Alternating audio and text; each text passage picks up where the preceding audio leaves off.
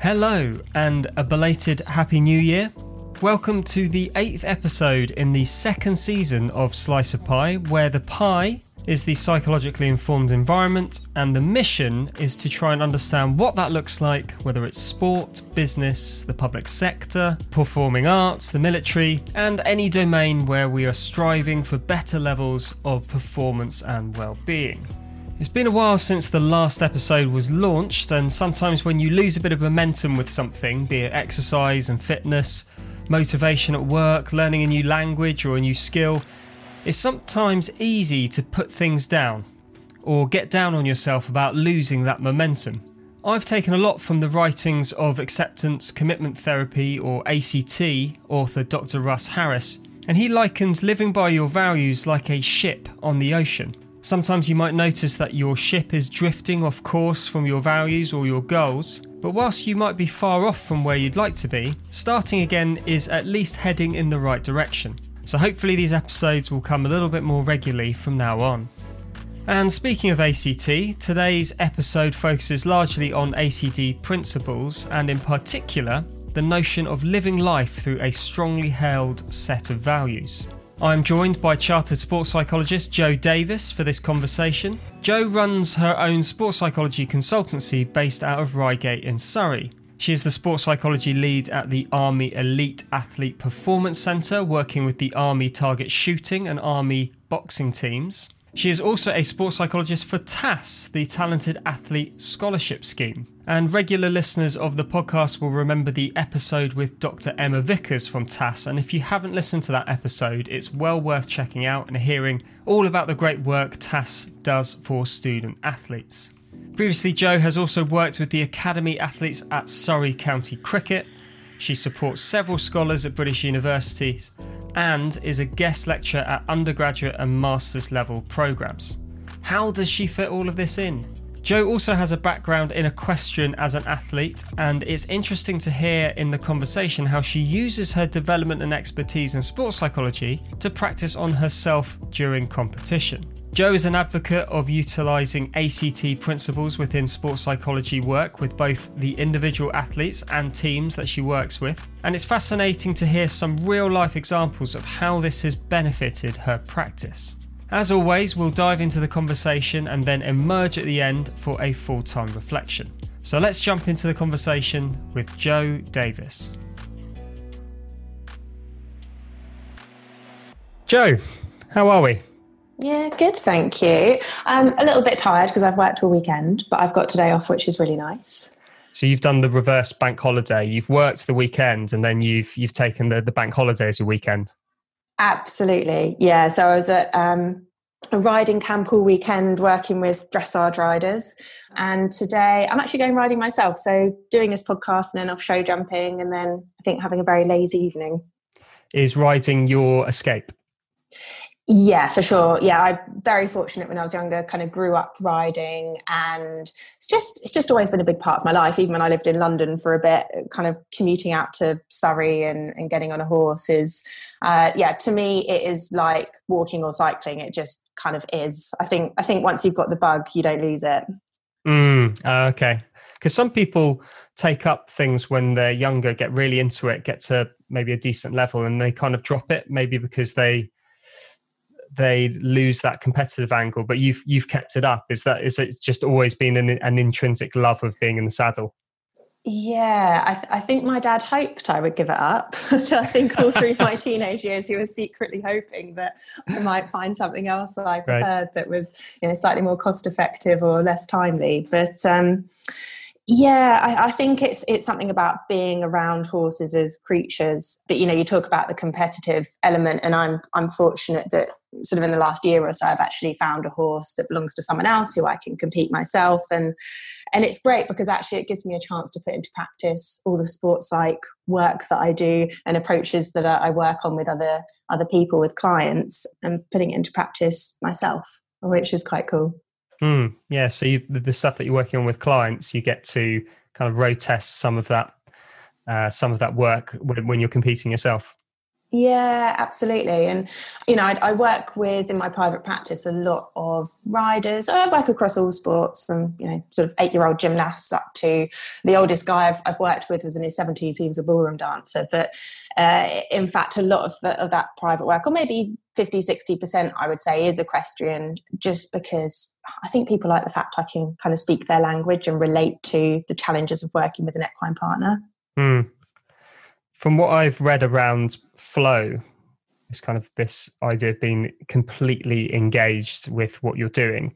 A lot of the, the sports that seem to be associated with that are sports where you ride something, like mm. downhill mountain biking or snowboarding or skiing mm. or surfing. Mm. Do you, do you mm. ever get that with riding? Do you ever have that that sense of just pure connection? You you, you don't even you don't even feel like you're thinking, you're just doing. Yeah, for sure. I, and I would say that's almost more when I'm going for a gallop or something like that. Going for a gallop. Yeah. And you're just, you know, there's nothing like it. Just that buzz of, you know, you've got an open stretch in front of you and you let the horse go and it really wants to go. And yeah, and there's not really anything else to think about other than that rush of, you know, hooves underneath you and wind on your face and, and all of that fairy tale stuff. Um, probably not so much for me when I'm doing something like jumping and I'm, I suppose I'm sort of more, maybe got more cognizant of ingredients of what I need in that jumping round, like, you know, quality of my canter or straightness to a jump, things like that. I love it. I, lo- I love the idea that there's someone else in your household is going through the house trying to find out where you are, and there's just a post-it on the fridge that says, gone for a gallop. Um, yeah, absolutely.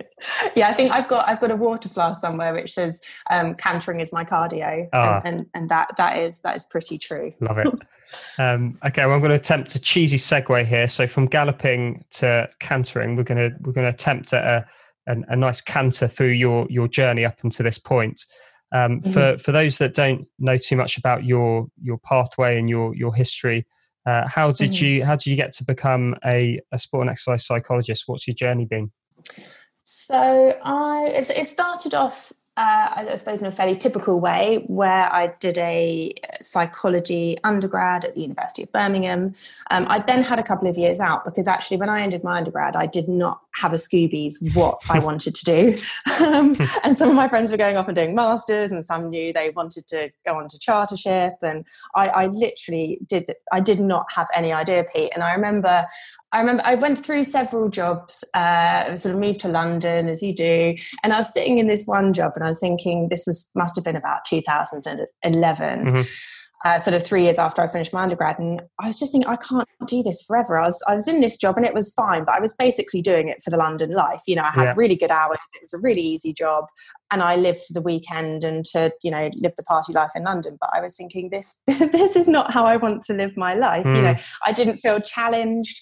I didn't really feel a passion for the work that I do. And I suppose this kind of comes back to values in terms of, okay, well, how can I challenge myself? How can I find something that I am more passionate about? And I started to look back into, okay, what can I do with my psychology degree? And it sounds ridiculous now and quite ironic that I did not appreciate at that time that Uh, sports psychology existed mm. as its own profession. um, mm. So this this was sort of music to my ears at the time, because I've always been really interested in sport. I obviously had a, a passion for psychology, and to combine the two seemed like a really great idea. So actually I, I managed to get a job over London twenty twelve Olympic and Paralympic Games, which was awesome, not in a psych capacity, just mm-hmm. in a kind of event management capacity. Okay. And then off the back of that did my masters uh, two thousand twelve to thirteen.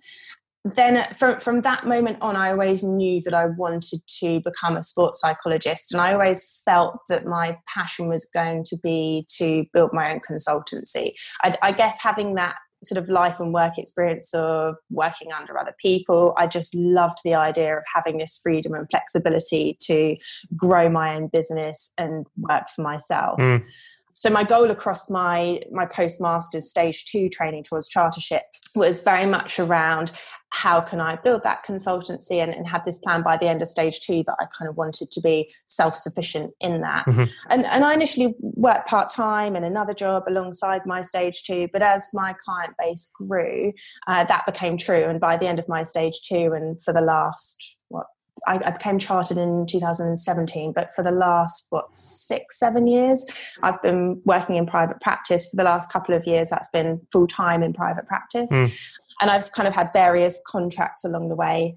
So I currently have a contract with Army Sport. That's oh, wow. predominantly, yeah, it, I, I love it, because actually one of the things about private practice, as much as I love the flexibility and freedom of it, is that it can feel quite isolating. So mm. within the Army Sport environment, I'm part of an M D T. So I work alongside the coaches, the physio, the S and C coach, yeah. the lifestyle coach, et cetera. So that, it's really refreshing, actually, to, to look at that team approach and how we work together to support a team of athletes.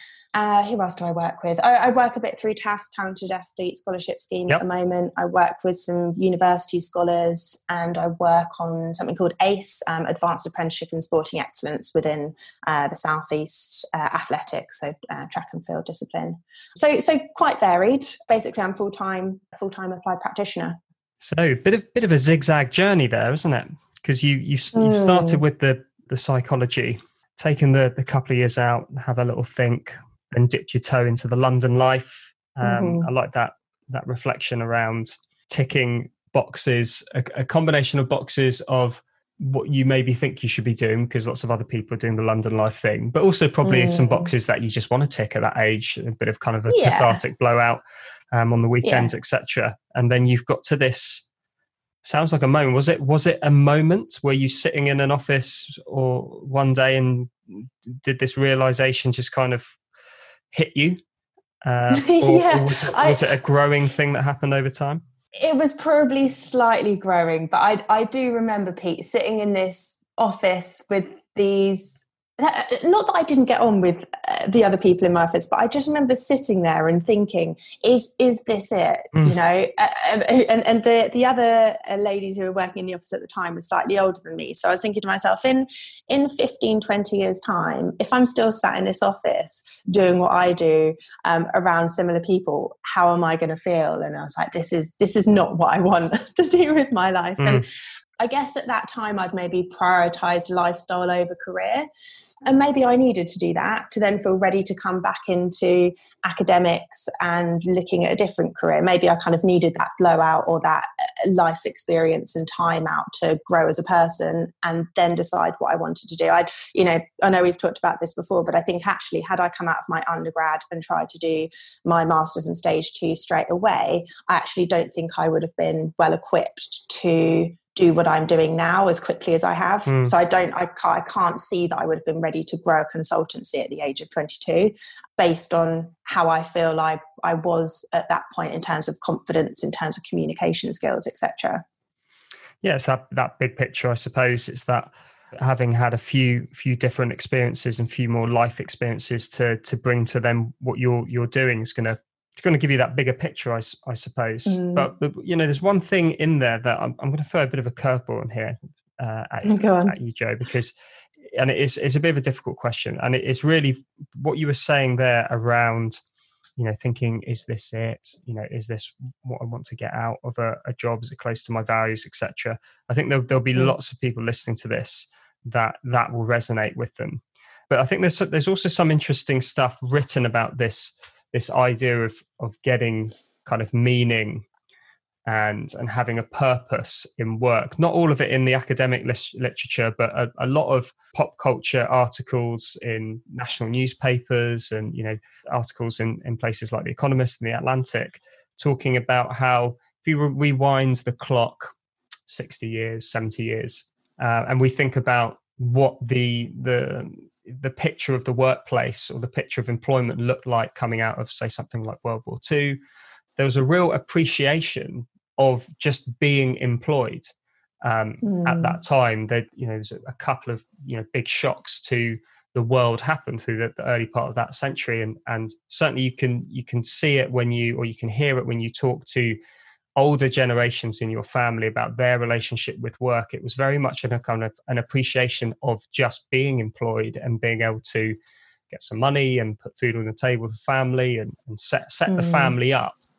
Um, mm. And it feels like over over time, there's been a bit of a shift from that kind of quite pragmatic getting a good job, that steady foundation, support the family, to a more kind of an individual need for for meaning, for for purpose. You you might even argue a kind of Maslow hierarchy of needs, you know, type thing. Do you think we're we're kind of mm-hmm. quite lucky as a generation, or do you think we're, you know, or certain people like ourselves are quite lucky to even have that, you know, that question or that problem? You know, what, what, oh, is, for sure. what is that? What is that meaning? Yeah, absolutely. Um, yeah, I would count myself as very fortunate that, you know, I, I was born in the U K, that I was born into a family where I got financial support to be able to go to university, mm. et cetera. So, you know, I, I certainly don't discount the, the fortune that I've kind of come across in terms of being in a position where I can make that choice. Mm. And, and yeah, I agree with you, Pete. I think it's so much more the norm now, As, as as a general rule, to be able to change profession or make those different choices. And I, yeah, I, I guess when I come back to the values, and you talked about meaning and purpose there, I guess my my job satisfaction is, when I'm thinking back to that office job I have where it was that kind of defining moment for me, my job satisfaction was really low, whereas I would say Uh, values in other areas of life, or, or life satisfaction within uh, relationships or social or growth in other areas of life was was actually really high. Mm. So, you know, to go through a couple of years within a job that I wasn't that enamored by, I wouldn't say it was massively impacting my life satisfaction as a whole, because actually at that point in time, I'd prioritised the social and the relationships and, and the, the growth in, in other areas of life. But actually, I think there came a point where I went, do you know, what does what meaning does my career have to me, mm. and and what values do I want to pursue there, and and then and then and then it kind of shifted in terms of priorities. But yes, it, coming back to to your point, very fortunate to be able to be able to make that choice. Yeah, it's quite interesting. It kind of reminds me, you know, what you were saying in terms of the, you know, the different factors that that play into employment or, or anything really. It feels like the kind of a jigsaw puzzle of of different elements. And, you know, you might be really good at something. You might have that that really high self-efficacy in what you do. You might love working with your immediate team, so you have that connection, and you might have autonomy over your job. And that mm. might mean you really enjoy working, but there's always this maybe sticky little question at the back of your mind thinking, is the output of what I do actually in line with my values or, or meaningful? But that that might just mm-hmm. keep people going in the short term. Um, and, yeah. and you hear from people, and vice versa, don't you? Hear from people that work for charities or work for companies that really do good in the world, or work in the public sector. Um, teaching comes to mind, where, you know, your your contribution is so meaningful, but some mm. of those elements, other elements aren't there, which makes it a very, could make it quite a distressing experience. Mm. Yeah, true. And and I guess I guess maybe that's one of the challenges of building a career within sports psych, right? Is that during stage two, there are these number of different demands in terms of finances and time. So as much as you might be passionate about the topic of sports psychology and want to go on and become a sport and exercise psychologist, actually it, it can be a very tough process in, in terms of, uh, you know, following values, but there's some really difficult demands along the way. Mm. Talking about values, we mm. we've been talking a little bit over email and, and just before coming coming on air around acceptance commitment therapy, A C T, and mm-hmm. and the mm-hmm. role of, of values within that that model. Um, mm-hmm. I know you're it's something you're you're quite passionate about. I've just read The Happiness Trap by Russ Harris, which I mm. loved, and mm-hmm. can't wait to to learn a little bit more around A C T over the next few years. Mm-hmm. If you're working with values in different environments with with athletes to help them recognize what their values, how, how do you go about doing that? What's what's the kind of the process you go through, or do you have any particular perspectives or opinions on how values should be, be should be used in consultancy?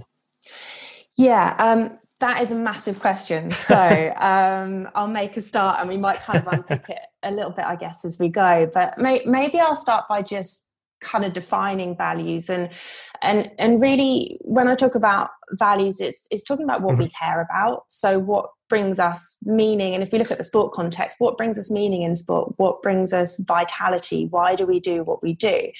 And I tend to ask this question really early on in consultancy. You know, if I've met someone, you know, tell me about your your sporting journey, your sporting experiences, and okay, like, why do you do it? You know, what do you love about it? And When I first started asking this question, I felt like it was going to be quite an easy question for people to answer, but actually seemingly mm. not. You know, so many athletes would come back to me and say, yeah, I don't know, it's just it's just what I do. You know, if, if they're full-time, uh, for a professional athlete, it's, yeah, well, it's it's what I do day to day. Of, of, of course, you know, it's just what I do. And and for, for other people, it might be, I've you know, I've always mm. ridden, or I've always done cycling or swimming, so why would I stop? And actually, how often do we stop and pause and reflect on the whys behind why we're mm. doing something? You know, the the passion, the meaning, the vitality it brings us, what's our purpose behind it? Values are kind of different from goals, I would say, in the sense of a, a goal is a destination, if you like. It's something we're moving towards. It's something we can tick off once we've achieved it, whereas values tend to have ongoing meaning and purpose for us. So if I was to start to ask an athlete around what personal characteristics do you feel you want to bring to your sport, how do you want to treat yourself, how do you want to treat others within your sporting mm-hmm. environment, you know, they might come up with things like, I want to have courage, I want to be disciplined, I want to have sportsmanship, I want to act with mm. integrity. Uh, I want to uh, have positive communications um, or loyalty with my team, et cetera. And then we start to think, well, what, what does that look like? You know, what would that look like from day to day? What would that look like in a training or a competitive mm-hmm. environment? Why do we do what we do in terms of sport, motivation and purpose? There's an element of what values, characteristics do we want to bring to sport to be at our best. Mm. And there's also this concept that I really like and have developed, I think, more and more in my practice of, what is an athlete's values across life? So we're not just looking at their athletic identity, we're looking at their identity mm. as a whole. And that might be, okay, what, what do you care about in your relationships at home, with your family, with your partner? What do you care about, you know, if you've got a dual career in terms of your career, what's important mm. to you there? Or, and or what's important to you in terms of your personal growth, your self-nurture, your self-care? That, I think, really fits into this concept of well-being. So what I really like about values, when we look at them in a sport context, we can use them to develop whole person identity and well-being and balance. And we can also look at them in a real sport-specific context and go, well, what values do you need to bring to training or a competitive performance to be your very best mm. self? Um, I'm not sure I've answered your question there, well, Pete, at all. Well, as you, as you acknowledged, it was an enormous question full of, of multiple sub-questions. So I like the way that you you break that down and, and start to talk about actually what is a value. It's something we care about. It's something that brings us meaning and vitality. Lovely use of the word vitality. I love that. What brings you meaning and vitality? Mm. I thought that was really interesting, the observation that it's something that you might think someone has got clarity over, and yet actually a lot of people mm. don't. And do you think there's a reason, is it, do you think there's a reason for that? Why do we think that athletes or people in general might not have clarity over, over their values? I think, I guess maybe several reasons. One might be that we don't often stop and think about it. Mm. It's not really a question we're asked. We kind of fall into routines mm. and then it just becomes habits. And in our busy everyday lives, you know, sport is a routine, or I do it here, here and here. And I don't really stop and savor or reflect mm. on my whys. But but I think also we can be in quite a goal-driven culture mm. generally, whether that's goals set by ourselves or whether that is goals set by coaches, teams, federations. And I'm not saying that goal setting isn't important, because it, it is. We need to know what we're working towards. But like I said, the, the goal is kind of the destination and the value is about the journey there. Maybe to put that into context, you know, we might speak to an athlete who has set a goal of medalling. That becomes really important to them, to the point where, you know, I've had athletes say to me, if I don't qualify for this, it's going to feel like it was a waste of time putting this mm. much investment, effort, time into my training.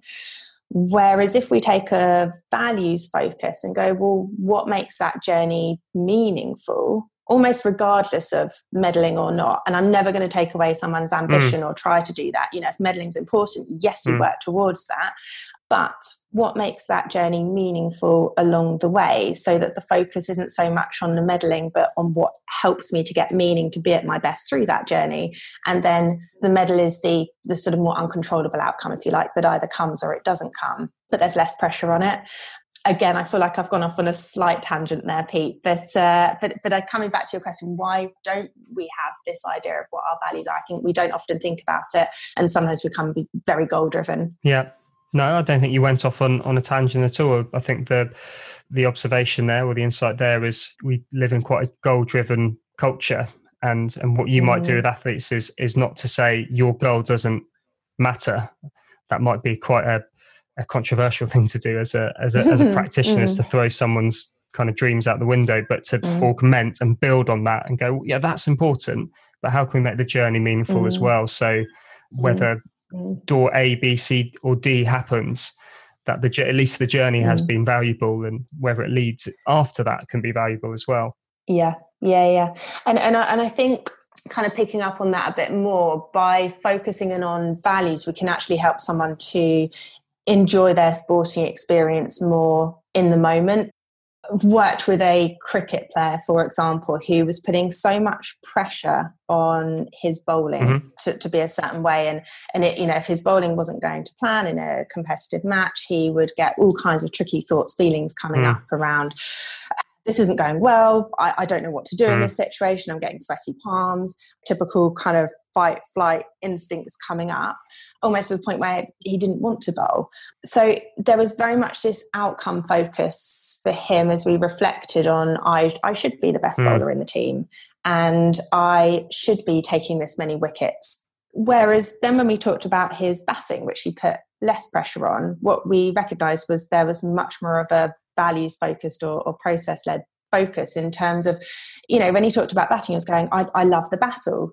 Um, you know, I I love being there and knocking balls around and having this banter with the bowler. And, and I just love this idea of, of being mm. in the battle and sort of trying to dominate and be more assertive. And and so we kind of built upon that by going, okay, what, what are the values that you're using or moving towards when you're batting? And it was about this committed, I'm I'm dominating and I'm passionate. And just that shift of recognising, okay, if that's if that's what's important here, if that's what, what I love about my batting, then what do those values look like within a bowling mm. context?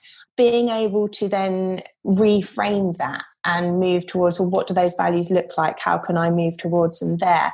Brought him just a, a completely different view of, of bowling, and, and kind of reflecting over time, he was saying, actually, do you know what? I'm, I'm much less focused on the goal of I've got to take this many wickets, but I'm much more focused now on where am I bringing passion into my bowling? How committed am I? Where am I, you know, where, where's kind of this battle coming in? Can I have this banter? Can I be really engaged in the game rather than in my head about what everyone else is thinking about my bowling or how many wickets I'm taking?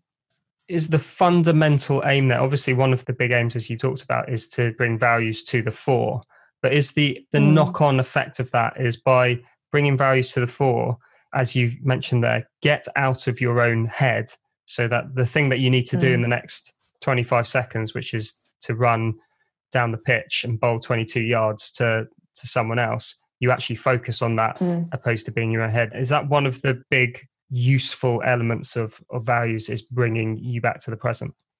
Yes. So it it would be, you know, you mentioned uh, acceptance and commitment, commitment therapy earlier, L L ACT, and values is one element of an ACT approach, but the other key elements of ACT would be noticing and accepting internal experiences, so um, thoughts, feelings I might have that hook me away from who I want to be. So in this example, it would be, you know, the bowler's going, what am I doing? Why did mm. I do that? What are other people thinking? And then another key element of this ACT approach would be around being in the present. Can I mindfully be in the now? You know, I can't change the past. I can't control what's going to happen in five minutes time. But if I can be in the now and engaged in the now, then yes, you're right, Pete, coming back to the values can help us to be in the now and think about, okay, but what would passionate look like now? Or what would commitment look like now? So it automatically gives you an action to engage in, if you like, rather than, like we were saying, kind of being in my, my head and letting these tricky thoughts or feelings hook me. Yeah. That kind of process that you've just mentioned, from noticing or being aware that when you are being hijacked, let's say, hijacked by mm. your thinking self, or, or hijacked mm. by this, you know, the kind of the the automatic, the computer has been written by other authors. Noticing that, the first step, mm-hmm. recognizing that you have a set of values that you can commit to in the present, and then taking action off the back of that. No wonder. Mm. I mean, I went I went to a, a workshop last year with, with Joe Oliver and and um, Mister Bennett. I forgot his first name. Richard Bennett. Richard oh, Bennett. Richard Bennett. And yeah. uh, and they remarked that most people come away from the workshop not only excited about working with clients on this stuff, but actually doing it themselves. And and no wonder, because it, it's quite mm. a simple, pragmatic process, that noticing. Mm. Trying to disconnect from that if you feel it's helpful, and then connecting with the value, and then taking action off the off the back of that. It's mm. it's quite a, a simple, pragmatic process to go through.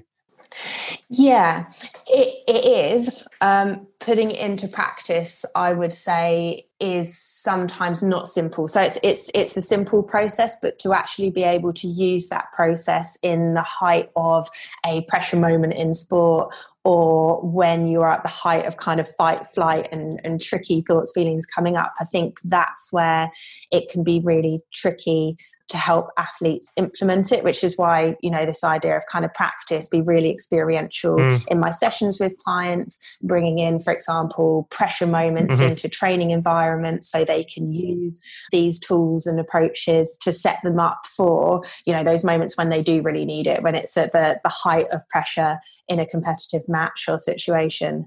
Um, so yes, I agree. It's, it, it can be a simple process, but uh, but being able to actually put it into practice can be quite challenging. Mm, yeah, that's interesting. My follow-up question to that would have been, okay, so what do you, what do you do with athletes? But I, I like how you've you've you've caught me off at the pass there, and you've already told me some stuff. I suppose because A C T is a is a third wave uh, amongst a cognitive behavioural kind of approach. What you've talked about mm. there around experiential learning, experiential practice, um, mm-hmm. pressure moments. That reminds mm-hmm. me of kind of behavioural experiments from C B T mm-hmm. or kind of exposure training. So putting people in those positions repeatedly to test how they can use that process within increasing mm-hmm. levels of difficulty. Am, am I getting that right? Yeah, abs- yeah, absolutely. You're right. So, you know, ACT is built upon behavioural analysis. So whereas I, I think in, in my early career, I was using maybe more cognitive approaches around, you know, trying to use cognitive restructuring, which is an approach where we would look at an athlete's negative automatic thoughts and try and challenge them, and look at more helpful thoughts to have in that situation. I would now use uh, an, an ACT approach called d- diffusion instead, to actually, rather than argue with tricky thoughts or tricky feelings that come up, actually almost allow and make space for them, knowing that I can still do what I want to do. Mm-hmm. Um, so, so I have a choice, right? And it's kind of this press pause moment where I get these tricky thoughts or feelings come up. Now, if I was using cognitive restructuring, it, you know, in, in the, let's say I'm about to go and uh, jump a show jumping round, and I'm getting a thought in my head of, actually, gosh, these jumps look really big. Mm-hmm. Rather than try and restructure that thought in the moment, my way of thinking is it's much more helpful to be able to, okay, notice and accept that thought as just my limbic system part of the brain is looking up for threats and dangers for me. It's trying to be helpful. Um, but to actually to actually ground myself in the moment with a breath or with a body movement, and come back to um, the value or the process that I said I wanted to commit to. Because an ACT approach would give the example that if we are trying to argue with thoughts or reframe thoughts in that moment, we're actually not in the now, and we're not fully present. For example, if I'm show jumping, I'm not fully present in the moment with my horse mm. approaching the fence. I'm, I'm in my head, whereas I want to be connecting head and body with this present moment. And that, that grounding technique of, you know, kind of breathe, move, focus on the value is actually t- to me more helpful in that moment. Mm. Yeah, it's, in- it's interesting. Do you find that one thing that I found, I don't know if you found this with clients, with athletes, is in terms of kind of beliefs or, or thoughts, so kind of talking maybe around the, the more R E B T side of the cognitive behavioural approach, mm-hmm. I, I find that quite a lot of clients feel like they know how they want to think, or they they have a, if you ask them a question, you know, what is your your outlook on sport and performance, or or how you should be reacting in games, they kind of know how they'd like to think, but when it gets into mm. that moment, that's when mm. you can get hijacked. And what mm. I'm hearing here is cognitive re- restructuring of work and beliefs, hugely valuable. If someone's got a really unhelpful belief on the world, that's obviously something you might want to work on. But actually in that performance moment, do you actually have the time to go through the the process of analysing that belief and thinking about whether mm. it's helpful, et cetera? Because mm. in the next two seconds, you might have to tackle someone, or you might have to jump yeah. jump a fence, or you might have to absolutely. answer an interview question. Yeah,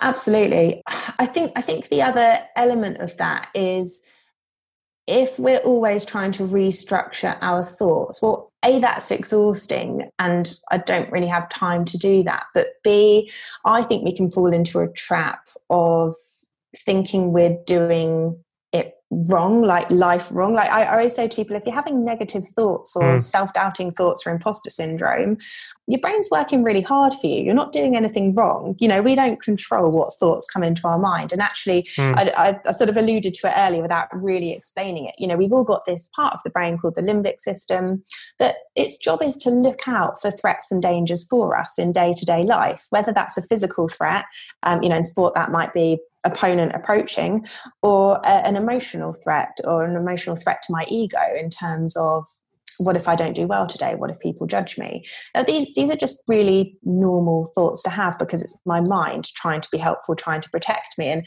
what, what I see when I explain that to athletes, to clients, is almost this relief, you know, mm. like that somehow this positive mental attitude approach has been sort of drilled so much, you know, in, in sort of pseudoscience almost, that people think they're doing it wrong if they're not thinking positively all the time. Mm. And, and and and so when we talk with clients and sort of do this psychoeducation piece around, it is normal to have negative thoughts, self-doubt, but actually it's just a story that that part of your mind is telling you. If we can step back and observe that that's where our thoughts are going and that's not helpful, then we can ground ourselves in the now, and that's when we have a choice to be able to move towards values or move towards a process or plan that we want to commit to. Yes, I suppose I'm not saying that cognitive restructuring can't be useful in terms of, you know, we might want to challenge beliefs at some point, yet it's certainly in the moment for me being able to allow and accept thoughts, feelings to come, but know I've got a strategy to manage those. And actually that's just a story my mind's telling me to try and be helpful, but mm. in the here and now, I am okay. Yeah, I, I love that, what you said there about falling into the trap of thinking we're doing life wrong mm. and changing the lens on that to, well, actually that's that's not you, that's your That's your brain. It's your limbic system. That's the, the threat-seeking mm. part of the brain that mm. attacks everyone. Mm. I can't remember the stats from the workshop, but they, they say it's, I don't know, what it's eighty thousand, eighty to one hundred thousand thoughts you might have a day, and up to sixty to eighty percent of them might be negative. I don't know how they work, don't know how they work yeah. that out. But if that's happening to everyone, I suppose the other thing there is, is an, another trap we mm. fall into is when we compare our insides to others' outsides, because when you, you look at other people in either your sport mm. or just in life, or your C E O, and you see this kind of really calm, cool person, you're kind of assuming that that doesn't happen to them. Mm. But in all likeliness, it does. Yeah, absolutely. So someone said a really good quote to me, which I now use myself, and it's, don't compare your back of house with someone else's front of house. Oh, I like it. it. Yeah, in other words, summarising what you've just said, Pete, don't compare what's going on behind the scenes for you, all that tricky stuff coming up for you, with someone else's poised or articulate or composed approach that you see on the outside of them. They've probably got their own tricky stuff, or almost definitely got their own tricky stuff going on inside. It's just that we don't always see it. The back of house, the front of house. Do you know what? You're exactly right, because when I was trying to fund myself through university, I used to work at uh, Royal Ascot every year. Mm-hmm. And, you know, whilst the, the champagne was flowing and everything looked perfect on the outside, I used to, I saw the storeroom, and I can tell you it was an absolute mess back there. Yeah. So I, I like that quote. Right. So we've just talked about how some of the A C T principles and things like values and diffusion apply on an individual level. Let's widen mm-hmm. the lens a bit, because obviously the name of the podcast is the psychologically informed environment, or the the interest of the podcast mm-hmm. is the psychologically informed environment. How do we take some of this stuff and apply it in a group or an environmental level? Does it get a bit trickier when you've got a mix of people's individual values and then the organization or the, the sport team's overarching values? Yeah, there's, yeah, there's certainly more complexity to that. And I think it's having a shared understanding of, of what a team or a group's values are. And, you know, I've gone into contexts where a team will already have a set of values. Mm-hmm. And I've been into environments where there, there's no values and there's a process of kind of building those group values. So, you know, the, the former, sometimes what I've observed is that a team or an environment might have some values and they can reel those off. But, and I'm thinking of a particular team that I went into, and I'd, I'd done some research on their website, and, and one of this team's values, one, one of the key ones seemed to be relentless, and it kept coming up okay. on, on this website. And so I wrote it on this, you know, on this bit of flip chart at the beginning of this workshop and said, right, this is what I've learned about your team from your website. This is one of your key values. I think immediately they were like, oh, she's done her research. But what I wanted to get to was, what does that actually mean to you as a team? Mm.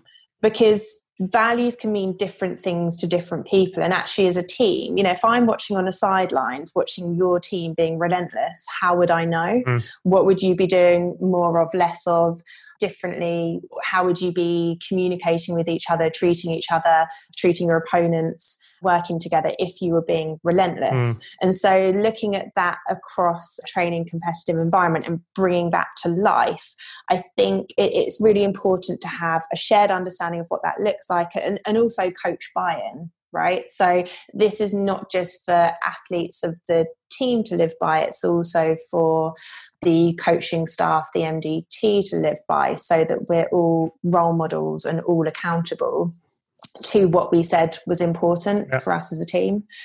In terms of building values with a team that doesn't already have them, it's it can be a lengthy process, because, you know, it's it's not like we just click our fingers and go, yeah, boom, boom, boom, that's what's important. I think there actually needs to be a lot of thinking and a lot of reflection.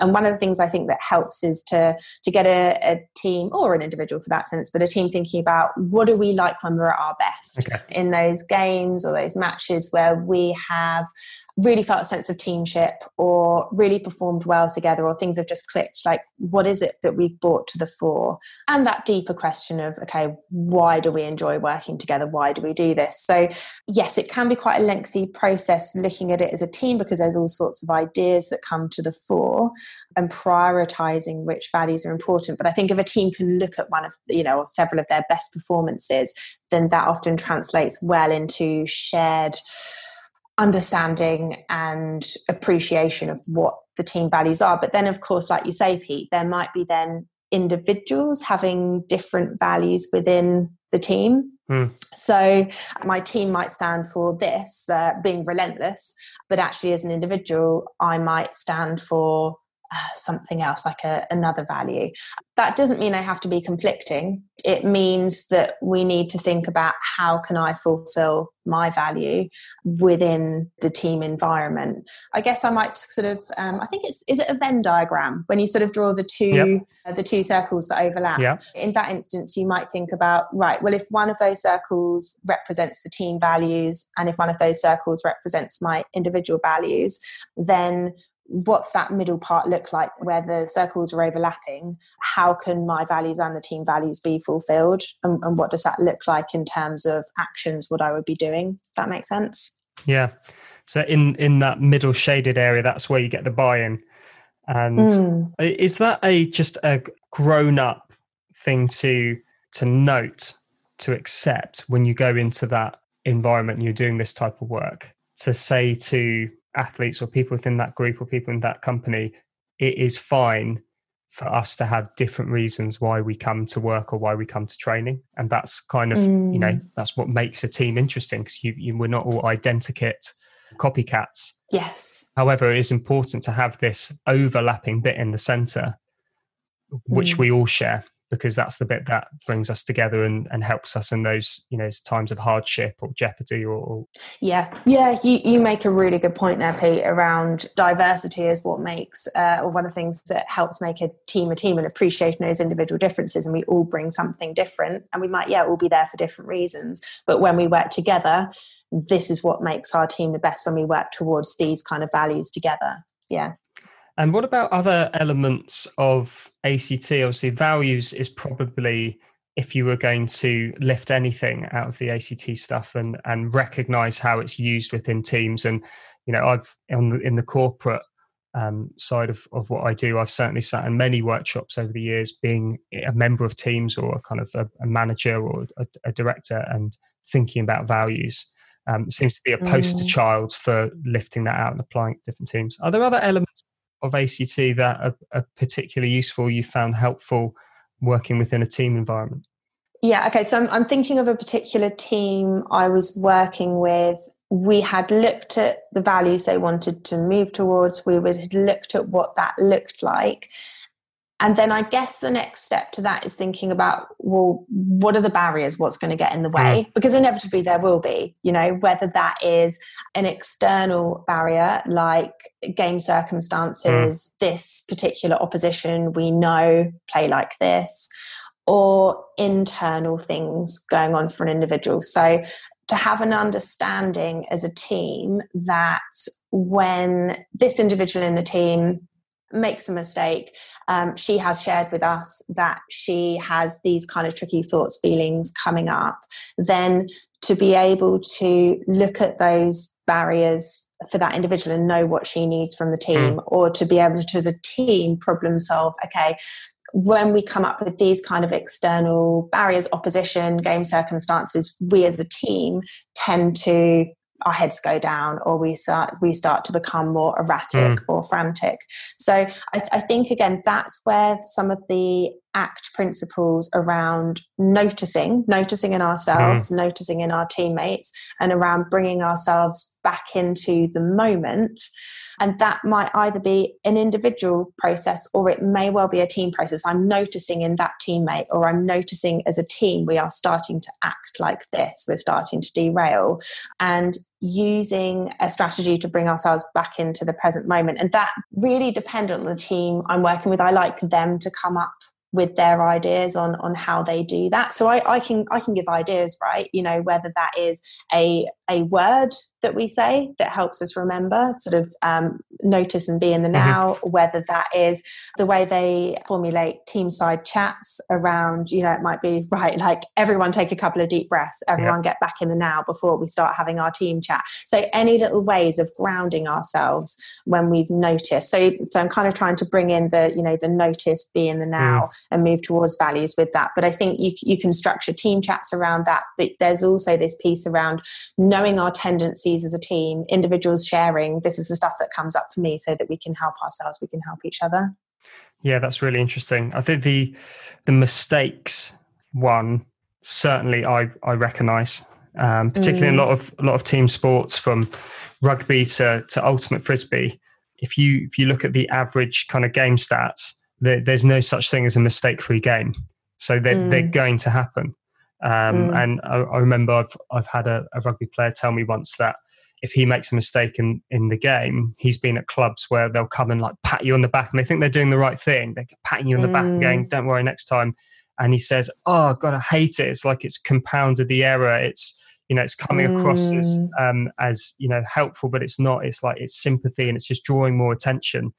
And mm. um, You know, I, there was a, an ultimate team that I worked with where they they came to the realization that they were happy to welly each other for anything mm. that involved a lack of motivation, for example, mm. determination to get somewhere. So they're happy to welly each other if it was about actually not spending that extra breath or that extra, you know, bit of energy to get to a point they needed to do to to defend a part of the pitch. But when mm. it was mistakes, that was the bit where they had to to fall back and just leave that person alone, um, and mm. just let them them deal with it. And uh, mm. what I'm hearing there is if, if you're actually talking about that as a team and have a group acceptance of how you're going to react when a mistake mm. happens, that is, um, mm. a mistake is a team mistake, and we will we will do this set of behaviours.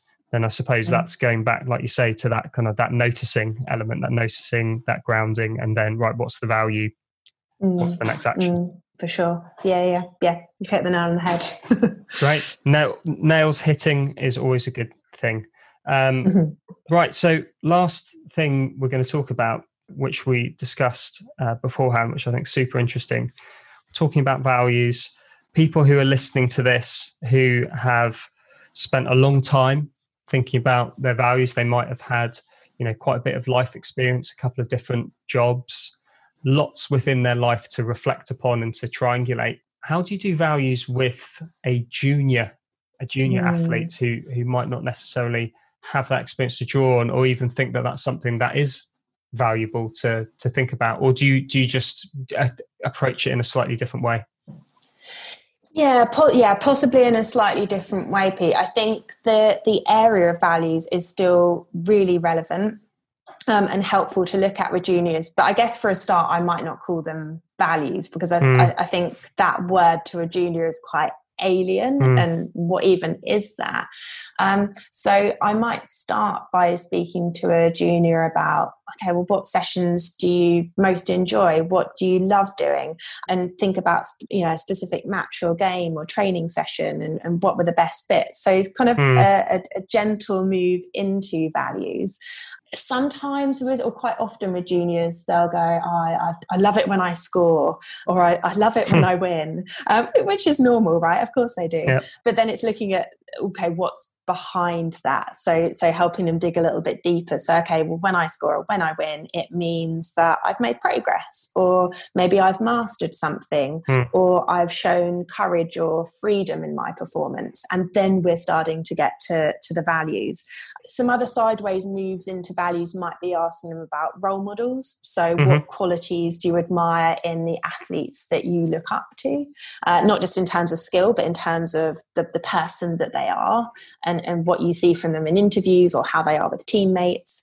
And another quite nice exercise is, is one called the Hall of Fame. I don't know if you've heard of this. So you, so you sort of think, get, no. get a junior to think about in, you know, in however many years time, maybe ten, twenty years time, you've achieved loads of stuff in your sporting career, and you, you've kind of this, this idea of a Hall of Fame speech where you, you're talking about your career, and you've got other people talking about your career. What would you love people to say?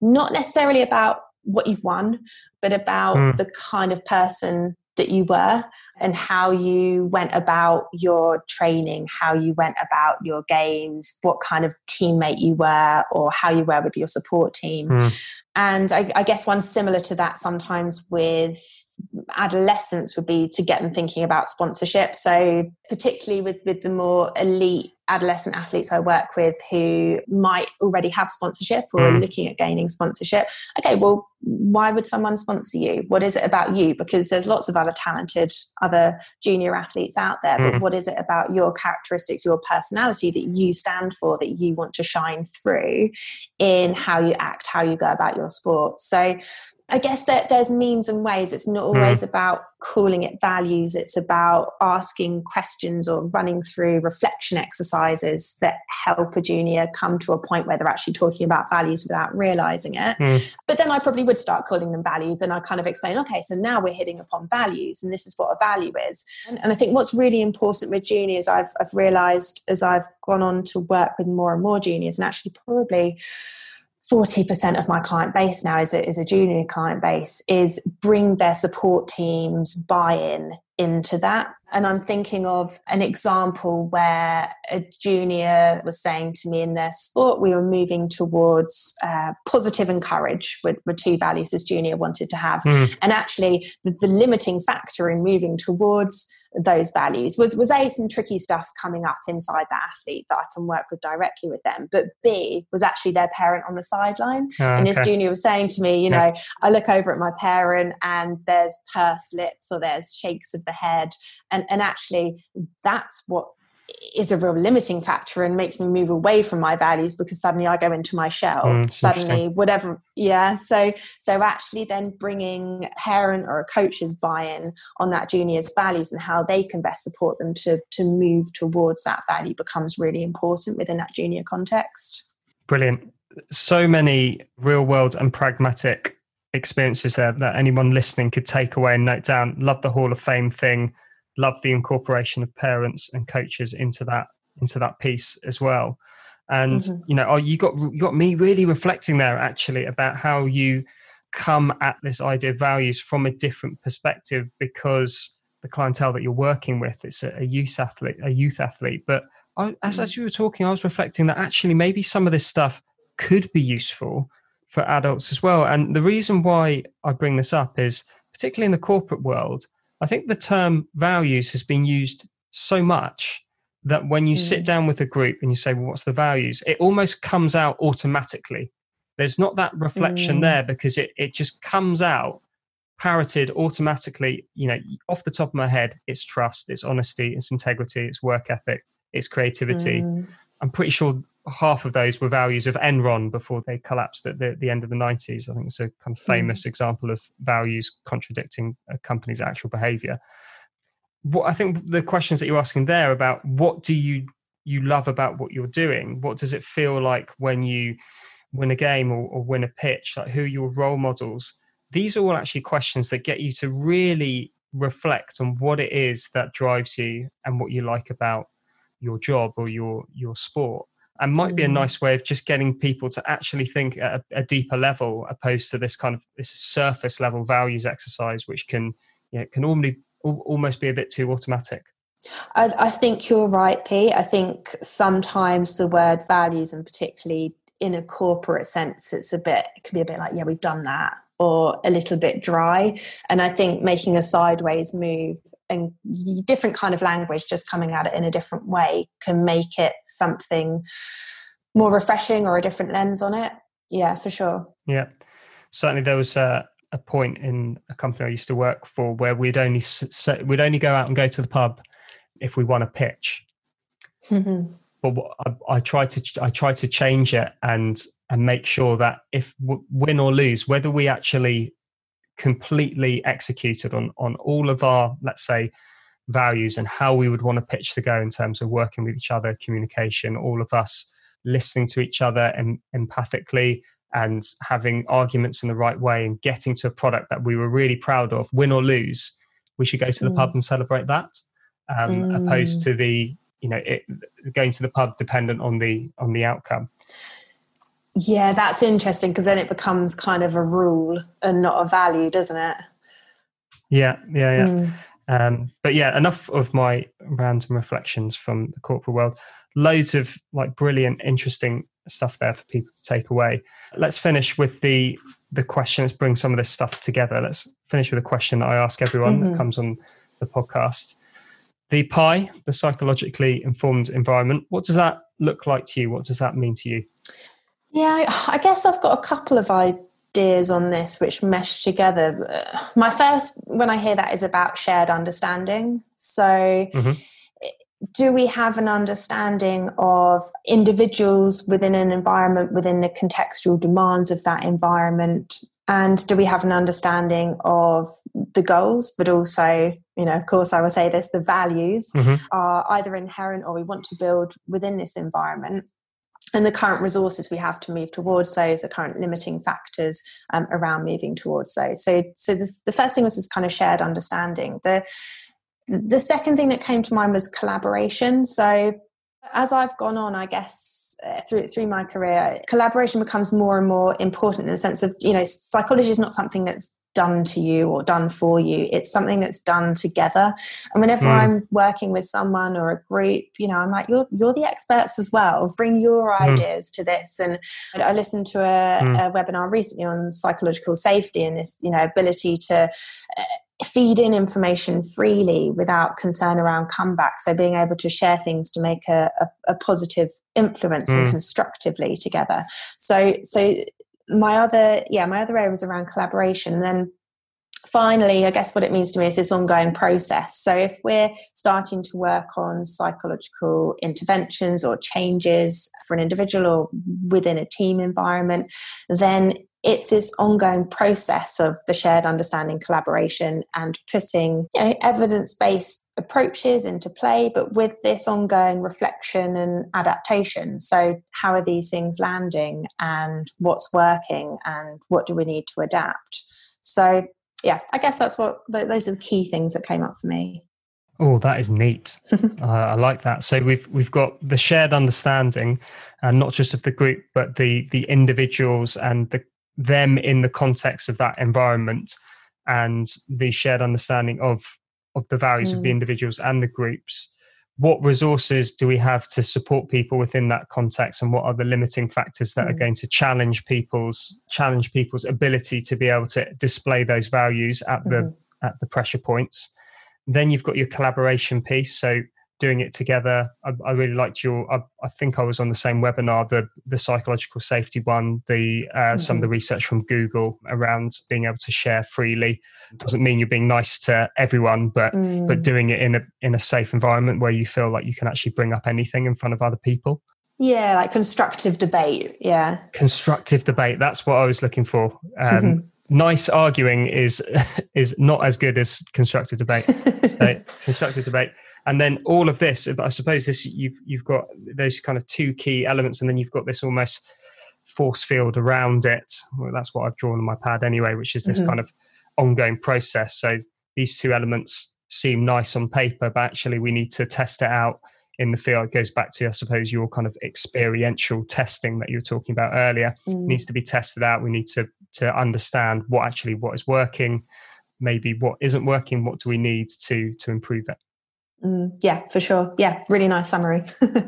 Love it. Well, look, I mean, well, it was enjoyable to summarise because it was a really, I think, really good, good answer. So thanks so much, Joe, for sharing your your time, your your insights, your experiences there. It was so lovely to get into something that we haven't talked about on the podcast yet around uh, A C T and, and values, and really go quite deep into that, and really appreciate some of the the real life experiences and little kind of case studies that you've brought there. And I'm sure people who are uh, listening to the podcast will be able to take loads and loads of kind of pragmatic, actionable things away that they can do with their clients. So So great stuff. For people who want to follow what Joe Davis is, is doing, where are the best places online to keep up to date?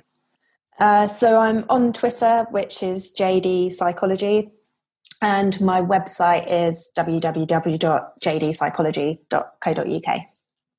Great stuff. Uh, as always, I'll pop the uh, link to those. Sorry, were you going to say anything else there? No, no, no, no. Just no. Just it's been a pleasure to come on, Pete. And uh, thank you for having me on. And I've also really enjoyed our chat. Good stuff. Well, best of luck with everything. I hope you leave a post-it note on the fridge saying that you've gone for a gallop very soon. That will actually be true today. Yeah, I'm Good off stuff. riding later. Good stuff. If you're still listening, thank you for sharing another slice of pie with me. Joe said something in the podcast that I've been pondering for a while since. It was the bit where she said, "How often do we pause to reflect on the why of why we do what we do?" And that resonated quite a bit personally. It's so easy to get swept along by the merry-go-round of life, keeping up with all the tasks, responsibilities, and distractions that demand our immediate attention. And sometimes we can go some time without zooming out to evaluate what we're doing all these things for. Some authors, psychologists, and philosophers argue that this is an intrinsic conflict of the human condition. Terror Management Theory, for example, proposed by Greenberg, Solomon, and Pyszczynski, argues that there's a natural friction between our biological driver of self-preservation and the inherent knowledge that death is inevitable. This conflict produces terror, which is managed by a number of coping techniques, including escapism. So neat structures that focus our attention, to-do lists, a game of football, a routine, a university degree, a video game. All of these things focus our attention, but also help us to avoid the deeper and darker questions. Why am I here? Why am I doing this? Joe's experience suggests that helping people get clarity over these bigger, deeper questions helps to frame and contextualise what we are doing in the present, and what tasks and activities are worthy of our attention, our focus, and our hard work. I also love the soundbite, "The goal describes the destination, and the values describe what you want the journey there to look like." And I think this is a great way of summarising how values and goals can work together. And finally, the last thing I took from this was the part where Joe quite rightly called me out when I described some of the A C T principles and processes as, inverted commas, simple. And Joe said that whilst on paper things like this might look simple, putting into practice the principles is a whole different question. Again, this resonated personally. Some of us may have a pretty decent idea about our values and how we want to live our life and treat each others, the people that we want to be day to day. But in the furnace of competition or in the intenseness of a stressful day at work, keeping true to this idealised version of ourselves becomes far from simple and easy. Well, that's enough contemplation of the deeper questions for now. I'm off to watch The Six Nations to keep my brain pleasantly occupied for the next couple of hours. Thanks for listening, and catch you for the next episode.